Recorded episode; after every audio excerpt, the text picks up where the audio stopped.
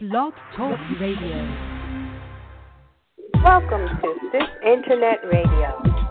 Sis in Spirit, affectionately called Sis, is a nurturing environment for women that inspires harmony in everyday living, shares resources that empower, offers information and support that nourishes the soul, balances our mental and physical well being, and promotes inner peace and heightened spirituality. Our vision is a world where women live consciously, harmoniously, and spiritually to positively impact our lives and the lives of those with whom we come into contact. Join us as we live life with style, grace, and of course, much joy. Greetings, family. Tonight's show is one that touches the very core of our well being it's entitled Education or Miseducation Who's Failing Whom? And the requirement for standardized teaching and testing sets us up for standardized children. Children who serve the system instead of humanity. Abraham Lincoln said, The philosophy of the schoolroom is in one generation will be the philosophy of the government in the next, which means that we are intentionally set up for failure to be our best selves. It also creates an environment where teachers who inspire critical thinking to help youth to discover their best self or their uniqueness become the exception rather than the rule. So we have to ask the question is our school system failing our children or are we failing to support our school system? Remember that a child taught only in school is an uneducated child. Yet, where there's a problem, there is always a creative and transformative solution. There's always the beloved teacher who inspires learning despite circumstance. And we know that public education needs their innovative approach. Now, guest tonight, Nzinga Felix, is one such teacher. And we've invited other teachers to join us who take an uncensored look at the dysfunctional system that squanders our tax dollars and cripples our children. It fosters a change that, uh, and they foster the change that allows a student's uniqueness to shine. Nzinga, welcome to the show. Thank you for having me. Thank you for being here. I would like to just give a brief background about you, and then if there's more information that you would like to share, please feel free to do so. Nzinga is a certified school counselor, a certified bully prevention specialist, and a member of the American School Counselors Association. She is a college instructor, a former elementary school teacher, a certified yoga instructor, an author, a state director with the Teacher Defense System, and an entrepreneur. Her book, 100 Days of Hell, tells her story of working in an environment that perpetually challenged her passion. and currently, she follows that passion through education and her extracurricular activities. Nzinga, again, welcome to the show. Thank we you. Like to start off by uh, asking you how did you get into teaching and how did you know that this was something that you always wanted to do? And then I'll share as well that our co host is with us, Sky. Sky, I'm glad that you could be with us this evening. Hi, Sky. And I think we need to bring Sky on the air. and Sky, you are on the air. Welcome, Good evening. Sky, and welcome Nzinga. And Thank I you. just asked the question of Nzinga as to what inspired her to be a teacher. Hmm. Well, I grew up in a household um, with educators. Um, I grew up with my grandmother. She was an educator um, for years, and even after retiring, she still works with children in the community. So my first love, I guess, was watching her and seeing how she was influencing the community. Um, and as I went into high school, I was um, afforded the opportunity to work with the pre-K program in my senior year, and I really enjoyed that. And then I moved on to working in a child care center as one of my first jobs out of um, high school. And just from there, I just enjoyed um, working with children, working with students, and I really felt that going into teaching, being an educator, would give me an opportunity to influence um, change on some level. Yes, yes. And so, as you got into the profession, what were the first signals that you saw that the teaching profession was not what you'd envisioned? Mm. Well, to be honest with you, um, it really started here in Georgia. Uh, when I taught in um, Maryland and D.C., it was an amazing experience. Um, I, I had I, I had the pleasure of working with people who genuinely cared about children, and so it wasn't a chore. But when I when I began to teach in Georgia, it was just really different. And the difference was the love the love for the children, the love for the field. You I didn't feel that, you know, walking through the halls of my school that the people that I worked around, some of them, because some of them were great, but there were um, a handful that you could just tell they didn't they didn't care about the children. They were just there for a check. Hmm. So, what did you see as your biggest challenge in that experience? Mm, the biggest challenge was wanting to wanting to be the change, but being put in a position where the people above you or sometimes around you they didn't have that same desire. So that was the mm-hmm. change, or that was the the challenge for me. And I saw that you mentioned that often you feel that teachers are put in a position where they don't have a voice and they feel like they have to conform to the system. So, what kind of mm-hmm. pressure, or well, what, is it systemic that you see that Absolutely. educators have to deal with? Absolutely. Um, there, I think um, a lot of times when people, sometimes on the outside looking in, don't realize how much influence your supervisors may have on you. Excuse me. Um, they can put you in an uncompromising position to where, or, a very uncompromising position to where if you don't do what they say do, or you don't follow their lead, even if it's not a good lead, then your job is in jeopardy. So you have it. Uh, you may have a principal or someone in your school building who they're not doing everything the right way, um, cutting corners or what have you, and that becomes the norm. And if your leader of your school is doing that, a lot of times teachers may take that same lead. You know, they will follow that lead and mimic what they're seeing mm-hmm. unknowingly or knowingly. So, how does this impact the students? the children, they don't get what they need. Um, when we cut corners as teachers, when we're unhappy, when we are not operating at our our uh, at capa- I mean at our best potential, then the children suffer because we can't give them what they need in those moments. Um, our children, a lot of times, you know, for me, I worked in Title One schools, and I enjoyed it because the children look like me. They come from similar backgrounds as myself, and they they need great teachers. So when you have teachers inside your building who are only there because they're receiving funds so that they can pay off of their um, their their school loans, you know, their interests a lot of times are not with the children. They want to run back to whatever side of town they come from after their loans have been paid off and and pretty much you know leave where, where where they started. I mean, I remember coming up, a lot of our teachers in elementary school, we knew them from kindergarten up until the time we graduated because they were in our communities and they stayed. But right. now you have teachers who they come for two, three, five years, whatever their contract is, so they can get the money to pay off their loans, and they're gone. So there's no relationship being built between the teachers, the children, the community. It's just a, a cycle, you know, a revolving door of teachers coming in, teachers leaving.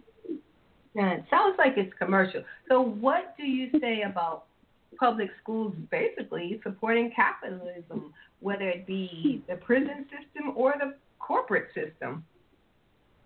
Well, now public school can work for some people, but you have to work it. Um, if as a parent, if you're not involved in the public school, then anything goes.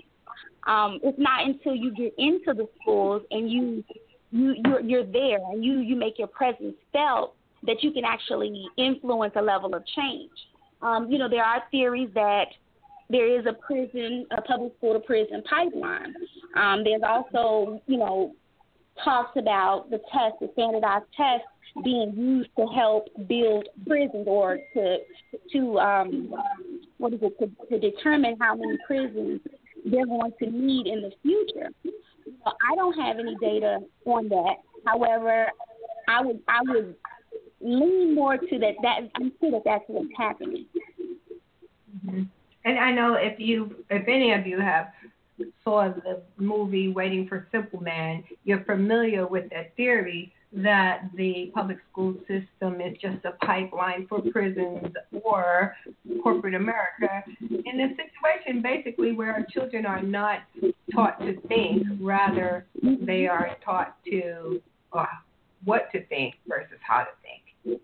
Um, okay, so you titled your book "100 Days in Hell," and why would you title entitle it that in hell versus you know something around what you're more passionate about to reflect okay. that? Well, one of the things um, I noticed when I look at a lot of blogs from people, you know, a lot of them are very happy.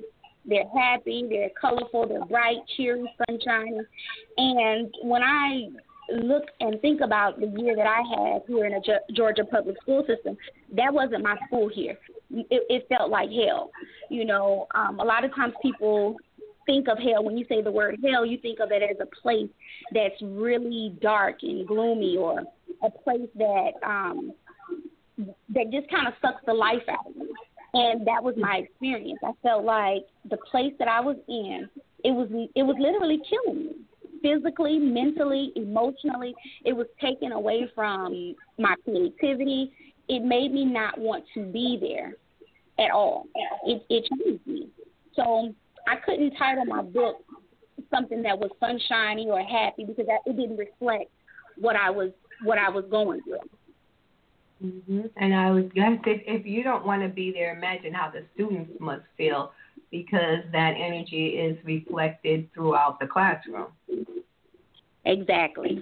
And that's the point that I'm trying to make um, with my book. You know, a lot of times we, we teachers are put in positions to where we don't want to be there, you know, and, and we could have gone to school for years on end, loving this profession, and then you get in one school under somebody who clearly doesn't enjoy their job or don't like children um, or just miserable. And that can change your whole outlook on the field. Um, but again, it, it's still something, you know, it's a job you go to every day. And a lot of us aren't put in a position to where we can just leave in the middle of a school year because we have families and we have responsibilities. So you have to endure. And when you have to endure, you know, it, it takes it takes something from you. From me, it, it took you know, my sanity for a moment. Um, it took me away from my family for a moment. It took me, you know, my health. My health was in jeopardy. I was sick, and I couldn't figure it out. I couldn't figure out what it was actually doing to me. Hmm. And so, you know, for me, that it had to be. I mean, it was hell. Mm-hmm. Well, let's talk about more on how the administration itself creates that environment for teachers. You mentioned that it's a process of bullying, actually. Okay. So it's, it's a textbook textbook standard of bullying. Mm-hmm. Tell us more Absolutely. about that. Well, what I noticed is um, when when I taught in um, in Maryland and DC, we had a union, and the union protects us from certain um, situations of being harassed and Um, you had people, you had a, a, a force behind you that protected its teachers. But in Georgia, Georgia is a right to work state. So they can pretty much fire you at will. They can pretty much do whatever they want to do. Without having a union, the teachers oftentimes are not supported. So what I found was the principal, the person that I worked for, she was able to bully and cause all kind of destruction within the school, and there was nothing we could do about it. We there there was no place for us to go to get help. And when I say us, there were, I wasn't the only person who was bullied by this lady. I didn't even know it was bullying at the time. I just thought she was weird, you know. Um, and it wasn't until I started to understand what bullying and harassment was that I I acknowledged it for what it was because I didn't think an adult could be bullied. You know, a lot of mm. times we hear the word bullying and we think children, you know. Right. But adults, I'm very clear that adults can be bullied as well, and that's exactly what was happening. And I think it's because there's so so many things that protect that principal or that supervisor, and it's not the same type of protection that the teacher or employee may get because there's no union. Mm-hmm. Oh, I see. Union versus non-union. So I want to ask two questions of sure. you, and I would also like to invite the educators who are on the line to chime in by pressing pound one, and that way we'll know that you would like to ask a question or add a comment. So the first is, how do you make the students your allies? And the second is, how do you bring the parents aboard as allies? Mm-hmm. Wow, that's a loaded question. That's good. okay. well, um, making the students your allies. Um, one, you have to relate to the children. Have to love. Them. That's number one. And I think when my students understood that I was there for them and that I actually loved them, then it, it fostered a level of trust. It helped me to build a relationship with them. Um, I'm, I'm the kind of teacher that will go to your house. You don't have my homework, I'm knocking on your door because I want my homework. I need the parent to know that, you know, we're in this together. And by doing that, I'm, I'm in the community. The the community sees me. The parents see me. They understand that okay, I'm here because I want to be here because I love the children. So when you build that relationship with the with the children, and then you bring their parents in, they see a side of you that that you're a person that you can you that you relate or they can relate to you in that way. Um, so with my parents, I always provided an atmosphere where it was open. It was an open door. Um, I love my students. I'm I'm tough, and the same things that I'm going to say to them when my door is closed I will be the same things I can say to them in front of their parents because I'm saying it out of love and not to embarrass or demean you. And I think once they see that and they understand that, then then they're on your side. But the issue is you have to get those parents in there. And oftentimes when we're in the Title One schools, sometimes the parents don't show up, and it could be because you know they're working. You know they're they're trying to build a life for their families as well. You know, mm-hmm. so sometimes it's difficult, but we, we definitely have to have the support of the parents. Yeah, and and that goes back to the point of are we failing our children by not showing up? Do you have any suggestions about how we do show up as parents or as a community? Mm, definitely. Um, with with the parents or anybody in the community, if that school is in your uh, neighborhood, that's your that's your school. So uh, parents, um, anybody. You show up. You show up. You join the PTA. You ask the questions. You show up to the the, the school assembly. Um, you attend the school board meetings and see what's going on. Find out what's going on with the budgets, where the money is going. You know, and you you make sure that they're doing right by the students. Um, I know a lot of times in my school there were programs that were locked up in the closet. You know, I, I remember volunteering to do a STEM program my first year at this particular school, and I find out that all of the materials are locked up in the closet. And the three years I was there, those materials never came out of that closet. And so that's a problem. If the parents knew that those materials were in there, then they could start advocating and asking questions and making things happen. So that's one way that tax dollars are wasted. What are others? Hmm. I think um, false, falsifying positions, um, not hiring the necessary personnel.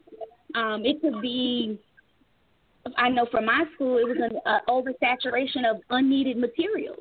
You know, they had to spend the Title One dollars by the end of the school year, but a lot of the books that they would buy would sit inside the gym on the floor for a whole school year. You know, hidden agendas.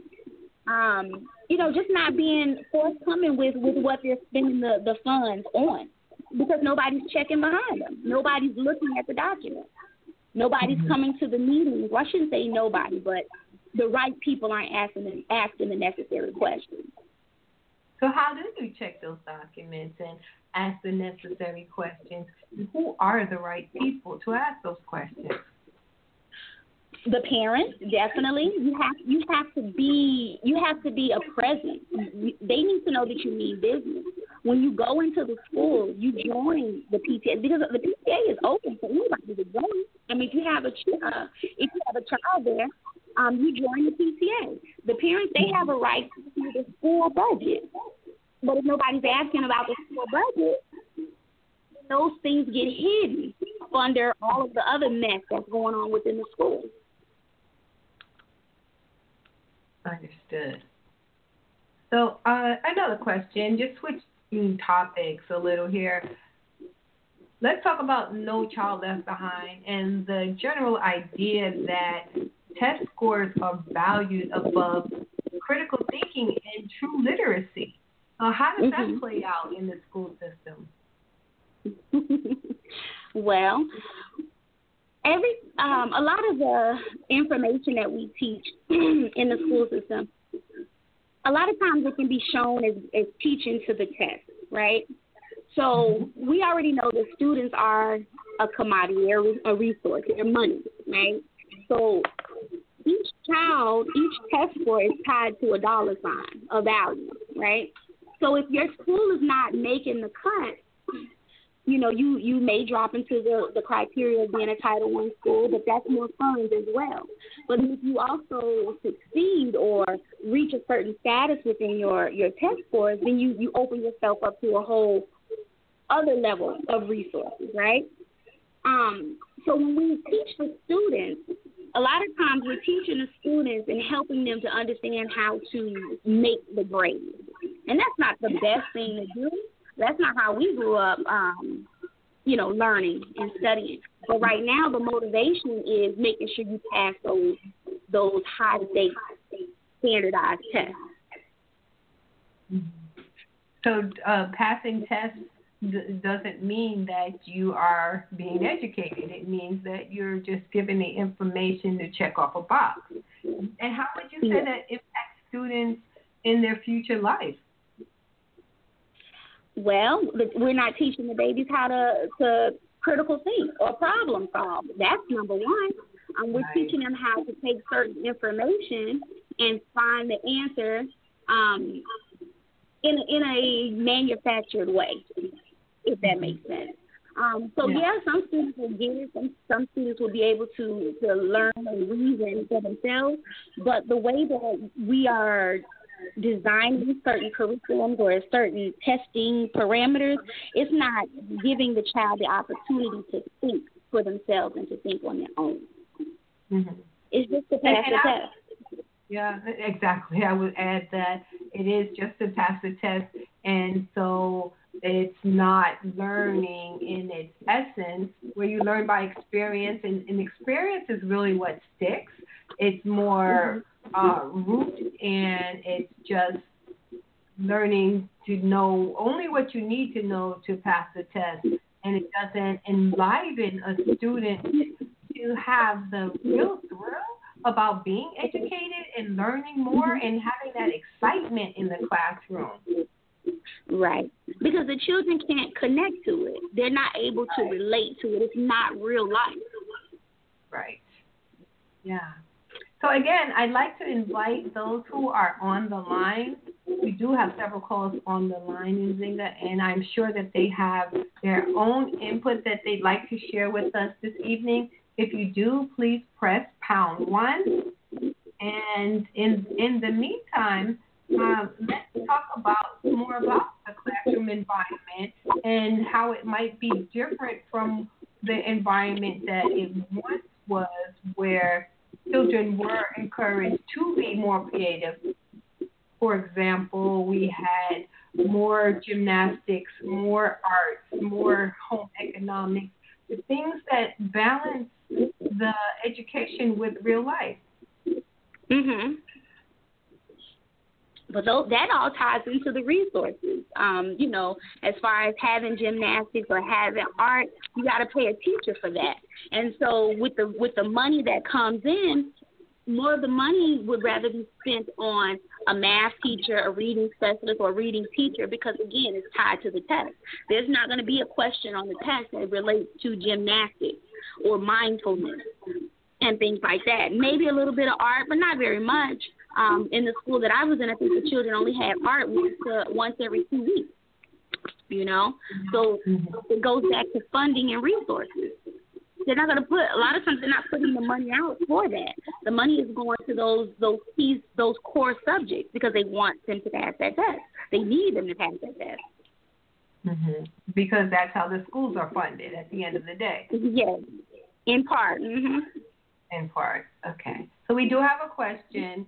Caller area code 301, last digits are 0625. You are on the line. Welcome to Empowerment Radio. Good evening, ladies. How are you all? We are doing well. Thank you for joining. Oh, you're quite welcome. I did want to um make a comment um just about resources. I do know that parents are can be standoffish, hands off of education unless there's a problem. And when it comes to resources, a lot of times those parents are that are standoffish. As educators, we have to start to, to look at why. Um, a lot of times, parents have you know personal experiences when they were in school that makes them kind of stay away. It could be the material that their children they're learning that they don't know how to help them, so they're standoffish. They could have had a negative encounter with an educator in the building, and they just turned them off. So I think there's several layers as to why some of the parents will would not be involved. And as a teacher, I think it's a responsibility to be able to extend a hand to reach out and start to build a bridge that will help with that gap to bring our parents back to school.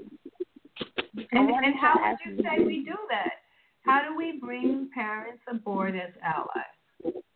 What works for so you? One of, one of the things that I've thought about um, when we have community events, as an educator, it takes a special someone. I, I truly understand that, and that when you and have I think community events, if you have um, uh, the computer on in the background and you're also talking, you, you just go to one system. let me see if I can take my. Is that better? Yes. Hello. Yes. Okay.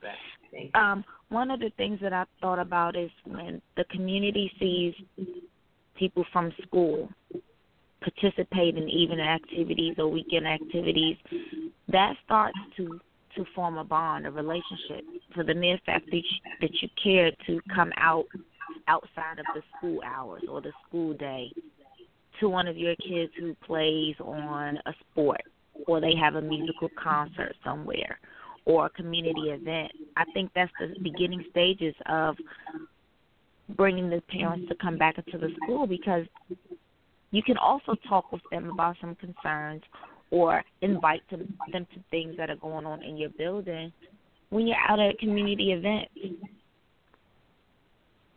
So I think that would be a good place to start in addition to making those phone calls and doing visits. Something about the old school work. And we've grown so far away from that that our education system is so broken. Yeah. You know, there was a time when not being on your PTA was almost criminal, and then it's become, you know, people don't really participate on the PTA. And at a couple of my son's school, I served on the PTA, the vice president, the president, you know, really in an activist position. And it is amazing to see the level of apathy that most parents have around their child's education. And as Nzinga said earlier, it could be because their job is so demanding that they can't get away, there's a conflict in hours, or they just don't have the energy to to deal with this, you know, after school program and the extra effort that it takes to be engaged in your child's life.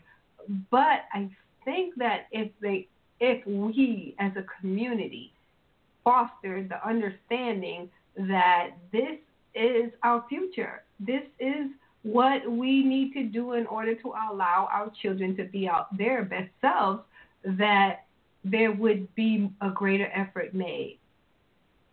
I agree. But we do realize our older generations are dying off. And mm-hmm. we're being left with those generations who, sadly enough to say, have waited to start living their lives after the, they've birthed these children. And so mm-hmm. they're out doing their own thing, and as long as the children come to school and they're safe and somebody's looking after them, they don't really see the need for change because it's working.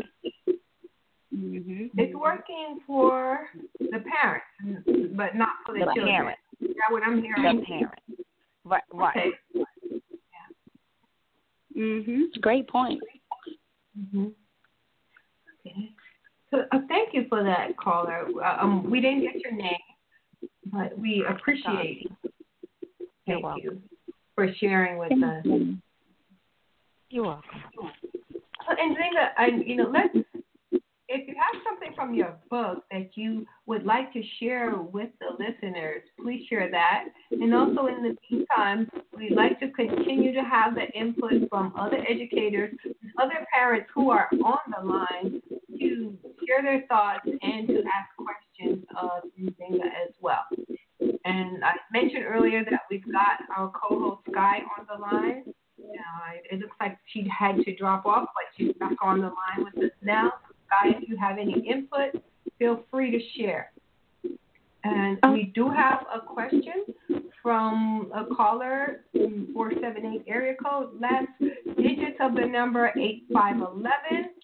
8511, you are on the air. Thank you, thank you for joining this Empowerment Radio.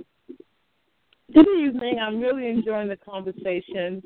I, um, you know, I do work in the school system, so I do agree with um, all that you're saying. But as a you know, as an African American, just you know, a person that grew up in public school in this country, what I see as one of the biggest problems, in my opinion, is lack of parental support within the school system. And I don't even want to say within the school system, within the home. Like I grew up in a household, and to this day, I don't know if my grandmother knew how to read, but and, we to read. You know, we had to read. It wasn't an option. Uh, you know, there, got, there is a echo on your line as well. So okay. if you again, if you're on the computer and the phone, um, no, I'm not on the computer. I was on speaker. Okay. But what I was thinking, like, what I see is you know, it's almost like a, a parent will come to the school and fuss at us if a kid can't go on a field trip, but won't come up to school when they see a fifth grader reading on a first grade reading level. So as a, as a people, we have to get our priorities straight. We have to take the responsibility of our kids' education. I, I heard the sister mention how, you know, I, I'm in a, an environment too where we have the student teachers, where we have um, uh, just everything she said. I, I I see that every day. Um, but I know that that's not going to change until the parents take on the responsibility of their kids. I just, you know, it's just it, it's it's not going to change until parents take hold. If we can't, so when you say people that we complain about, we depend on them to teach our kids. Mm-hmm. So Mm-hmm. how do you bring the Yeah. parents aboard as allies? We're back Yeah. to that parents- question. What do you do? the parents will have they have to take responsibility or they're going to continue to see their kids uh just fall further into the rabbit hole how do you That's if them? they even How do you- realize it. That's if they Right. realize that their children Right. are falling into the hole. They And have to realize that first. that's right and sometimes as you know as african americans we have to sometimes we have to be put there before we realize it and come back up but until mm-hmm. people just like the sister was saying everything she said about the school the the the, the student teachers all of that so at what point do we not realize that they're not trying to educate our kids and we have to mm-hmm. put forth that extra effort. Get your kids from in front of the TV. Have your kids sit and read a book. You sit and read a book with your kids for ten minutes a day. You know, make sure your kid is reading. Um, I just, you know, I just think as a people, we have to take responsibility for ourselves, and you know, in education and everything else. I, that's how I see it. I, I don't. I'm, you know, I'm Yeah. in the fight every day. So. I agree. And And I would add too that just listening to certain music and having our children watch certain shows that don't add to their education and that in fact take away from what they should be learning and input and bore into their minds concepts of sexuality or um, anything illegal, money, fast money, all of that is miseducation, which we are responsible for when we're sitting in the car or watching TV and have our children in the room and, and don't understand that that is a form of education because they think if it's mm-hmm. okay for us to sit there and listen to it, that it's okay for them. And if we seem to be mm-hmm. approving of it, then it should be okay. Exactly. Kids And learn I- what they and- see. Exactly. Absolutely.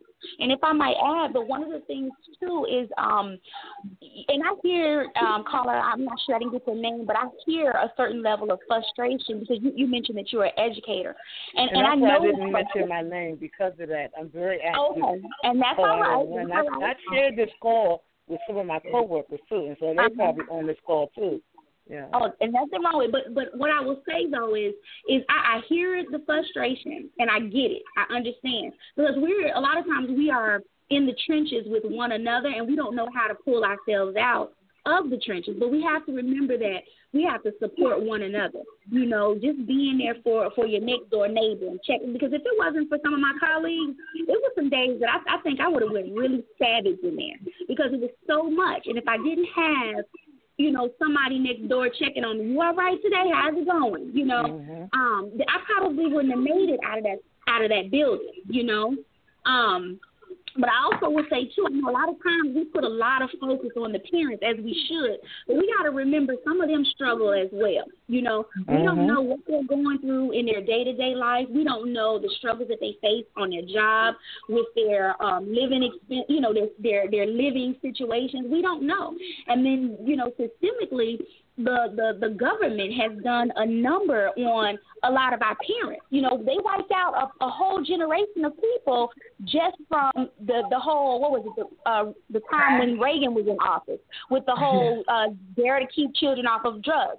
That was targeted to our yeah, that was targeted to our community. So we lost a lot of parents, you know, in the, in in that time, um, and we had to depend on grandmothers and um, other community parents to raise us raise children. And those children eventually grew up to be adults but they didn't have a certain level of guidance you know? Right. and when they started having children what did they what what could they teach their children? They they hadn't been taught.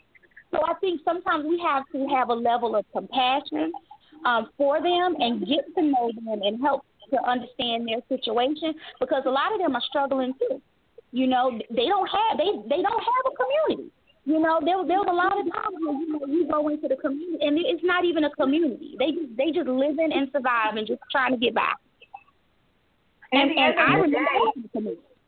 the truth is we don't have our culture and when we don't have our culture we don't have ourselves so what we we work to reinstitute is our culture our traditions, our moral values, and then from there we can build up community. Absolutely. Mm-hmm. Absolutely. So, caller, is there Well, I'm one else? of those one of those education educators that you know, I, I if, if I see my kids need shoes, I'm at their football games, their basketball Mm-hmm. games.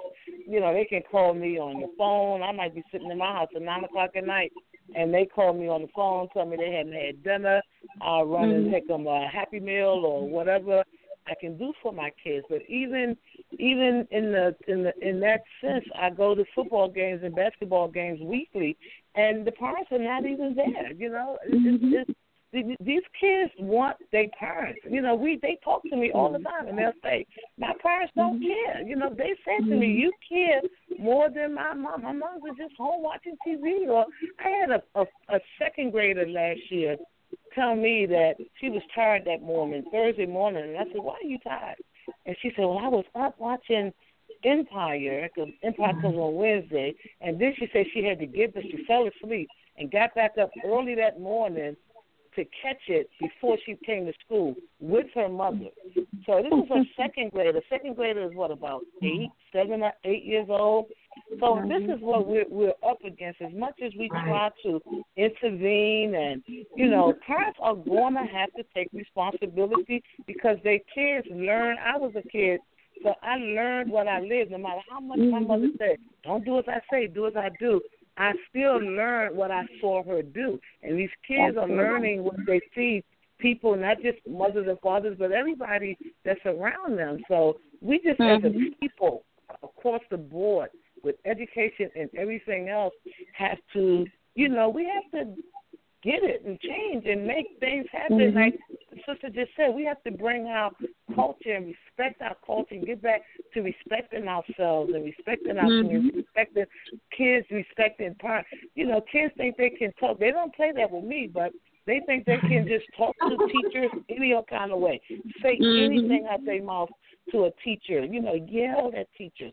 But see, the difference is, is that these teachers are seeing now that they try that with who they can get away with. Because a, uh, you know, a, a, a child that I'm sitting here teaching and trying to help is not going to turn around and yell at me. That's just not going to happen with me. And they so they don't. They don't try me, but they will try mm-hmm. the teachers that they can try. So they know they know the difference. These kids, you know, can be trained, but a lot of times people really don't try to train them. So they they look at them like you know let the you know you know the expression let the dogs play with the dogs.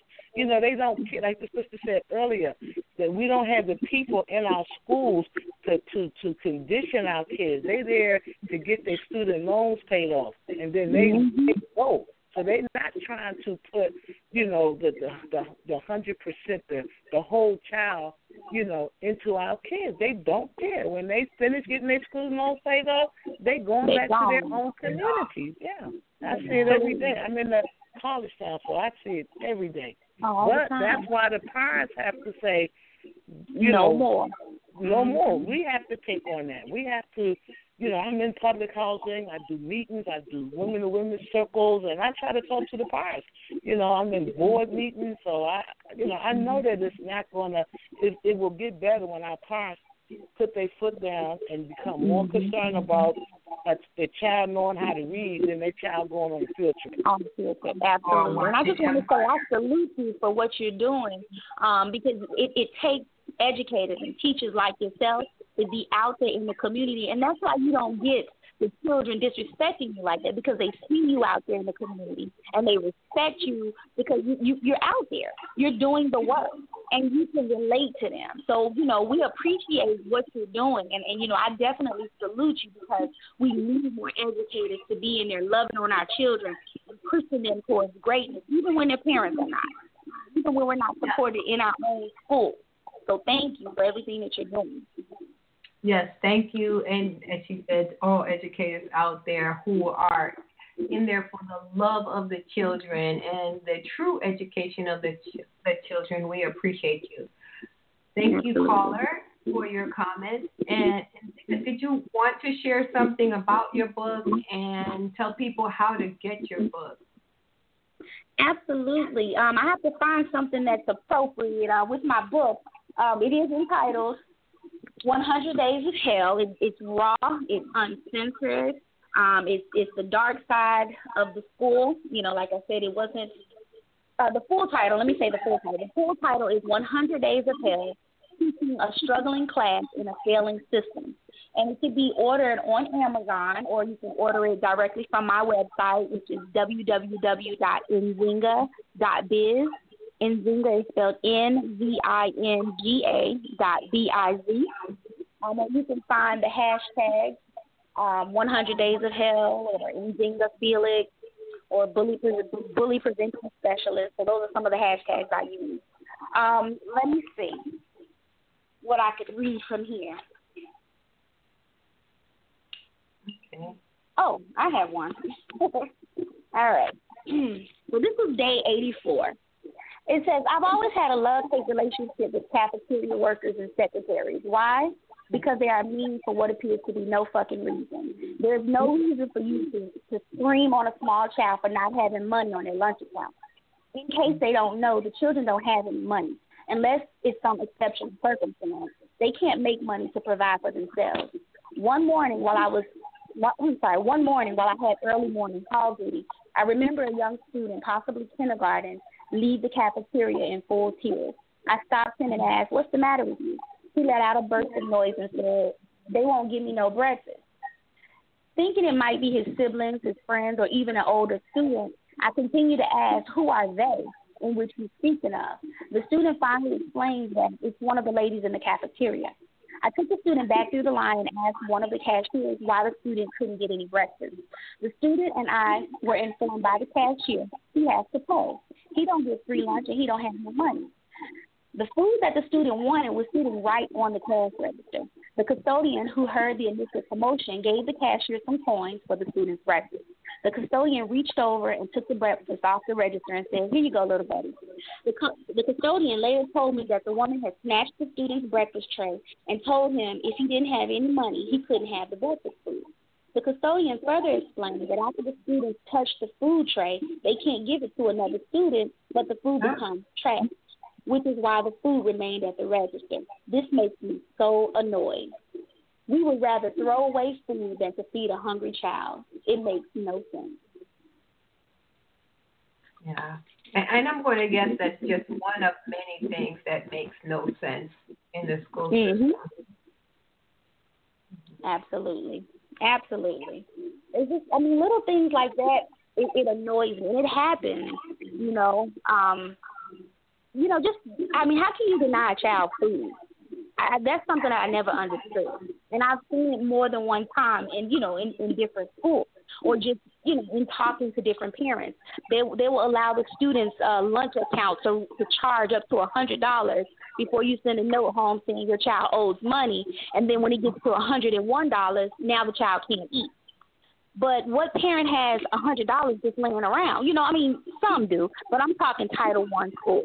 So now the parent has to find a hundred dollars, and if not, the child is eating a cold cheese sandwich. That doesn't make sense. Yeah, agree. So there's a lot that's going on here. What have you learned from this experience overall, and what is it that you would share as uh, solution with the broader or, audience. You know, and not just parents, because just because you don't have a child in school doesn't mean that you cannot be the village that helps support a student as well. Mhm. Mhm.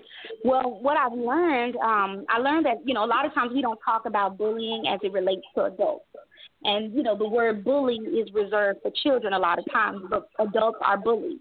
Um, I've also learned that education in Georgia is messed up. Um, it's, it's a state that does not honor unions, and it can be a lonely place. So this is why we see a lot of corruption in and out of the Georgia school system. There's no there's no honor among amongst students. And I've also learned that your health, whether it's mental or physical, is very important. You know, we have to take care of ourselves and we have to create ways to keep ourselves he- healthy, minimizing stress and you know minimizing tension, minimizing stress. And I think that in order to be involved, um, that's how we change things. You know, we need to know who's in our community. We need to know who these leaders are of our schools. We need to go to these school board meetings. We need to know who we're voting for. We need to we, we need to know. And if you're not voting, somebody else is voting and and nepotism comes into play. You know, they're putting certain people in position for for reasons. Sometimes they're unknown to us because we, we don't know what's going on. So um, I think that we need to just we, we just need to open our eyes. Wherever your child is going to school, wherever your neighbor's child is going to school, we need to be involved. We need to know these people that are in our community. Mm-hmm. And I would add to that, we are paying our tax dollars whether you have a child in school or not. I I know I pay approximately two thousand dollars a year that goes to the school community, and I don't have a child in the school. So therefore, mm. I have a vested interest in the school system in my community. And we Absolutely. should all be involved because, as I said earlier, it takes a village to raise a child. And we're mm-hmm. talking about multitudes of children. Absolutely. Absolutely. We're paying into it whether we realize it or not, one way or the other. So are we going to be paying to make the school, you know, a great place to be, or are we going to pay to to recycle in and out children who are going to to eventually possibly become criminals? You know, because they're not being educated properly or supported or just underachievers. You know, we're paying mm-hmm. into a system. You know, what what is the outcome? What are we going to produce with that? Yeah. And you know, the that strikes me, and, and a question that I have is: um, Are these are these conversations being had at PTA meetings or at the school board meetings? Um, you know, encouraging parents to get involved. You know, talking about all the subjects that we talked about, misuse of funds, all of these kind of things, and and even more importantly, um, what I'm hearing a lot here in the DC area is um, about child abuse you know, having people that have not been um, vetted properly or investigated properly working with our children, and mm-hmm. um, in, in in some cases, you know, molesting our children. But mm-hmm. are these conversations being had in in different environments so that we can start getting you know the messages across, uh, encouraging parents to get involved, and you know, just really having frank discussions about what's going on. Okay, I would say yes. The conversations I had in small pockets, but when you have a lot of people not there, a lot of times the message is not widespread. It's not mm-hmm. received mm-hmm. by everybody. Mm-hmm. So the conversations are being had, but it just mm-hmm. it, it's in front of certain individuals. Right. Um, you know, again, you have to be when you ask these questions, you have to have a certain um I guess personality or um, vigor about yourself because they're not gonna.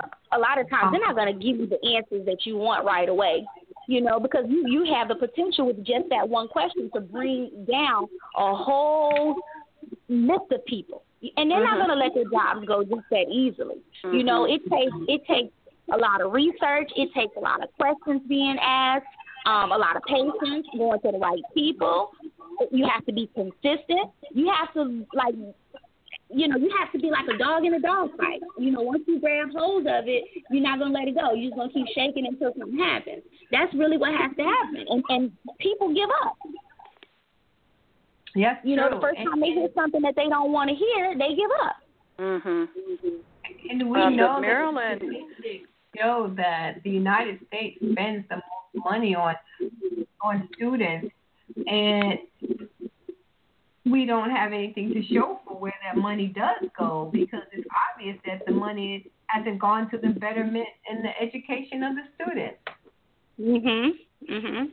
And the other part of schools that are, too is some schools are getting that funding, but you mm-hmm. have to look and see which schools are. You know, you have a lot of schools. I would say, you know, thinking of Georgia on the north side, which is the more affluent side. Oh, their parents show up to those board meetings. And their parents show up to those PTA meetings, and those schools are thriving as a result. But when you come down to the south side or to the east side, you know where some of the communities are, are not as affluent, you you you rarely see a parent in the in, in, out in the um in, in the audience. I remember we would have parent teacher conferences, um, and, and I was, I, you know, I would have a, a great number because I would schedule mine in advance.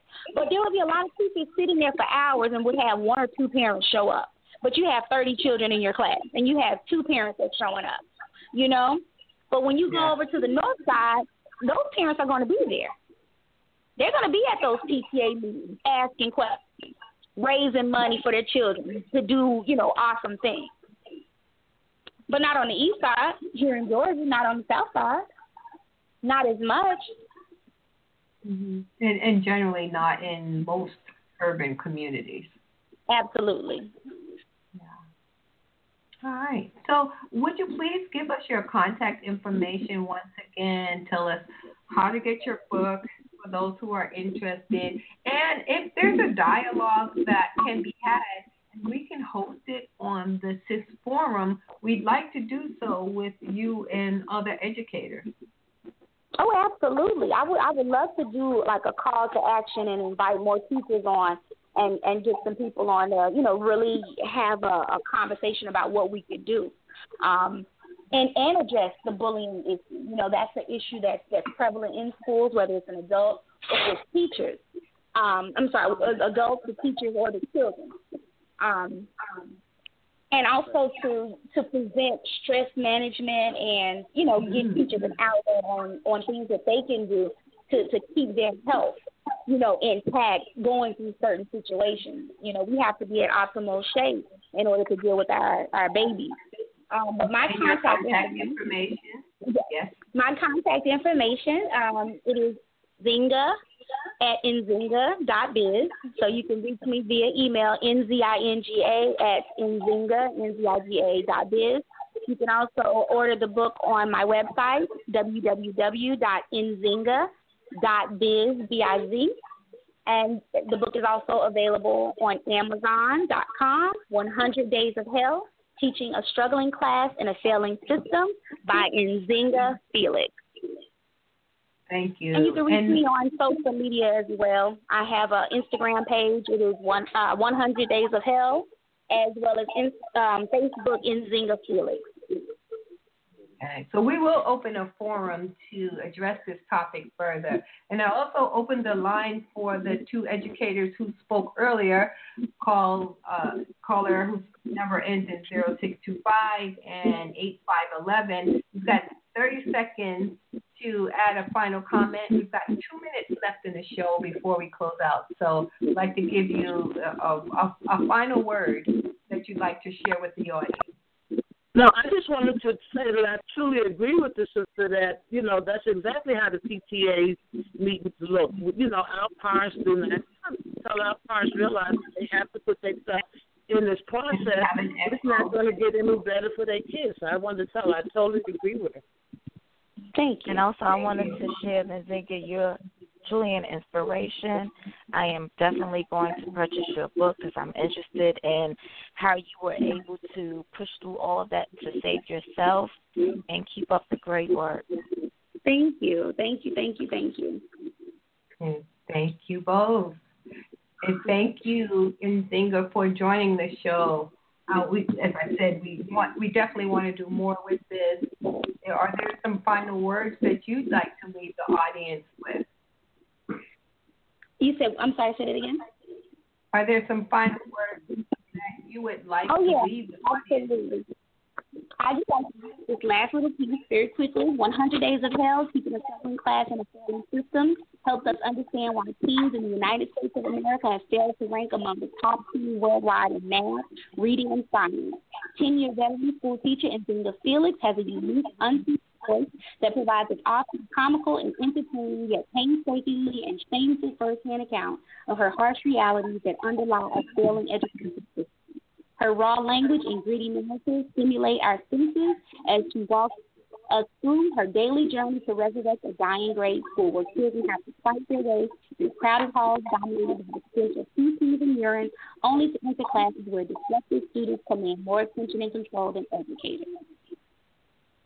Yes. Thank you so much for allowing me to speak on this platform. I appreciate it. Thank you for all the supporters for tuning in. You all were wonderful. Thank you, thank you, thank you. And thank you for sharing on this very important topic. Um, you know, if we fail our children, we fail our future, we fail ourselves. Um, I would just like to add a little bit of SIS news. We have a new website which we are kicking off. www.sistersinspirit.net. Please check it out and you can join and become a member, whether it's a paid membership where you get a lot of benefits or free membership. Um, and we will begin in January also to have live video added to our shows. And this, we want to open our channel of Blog Talk Radio to other businesses as well, including the topic of education. And so look for more on that. Thank you for joining SIS Empowerment Radio. Until the next time, balance and wholeness.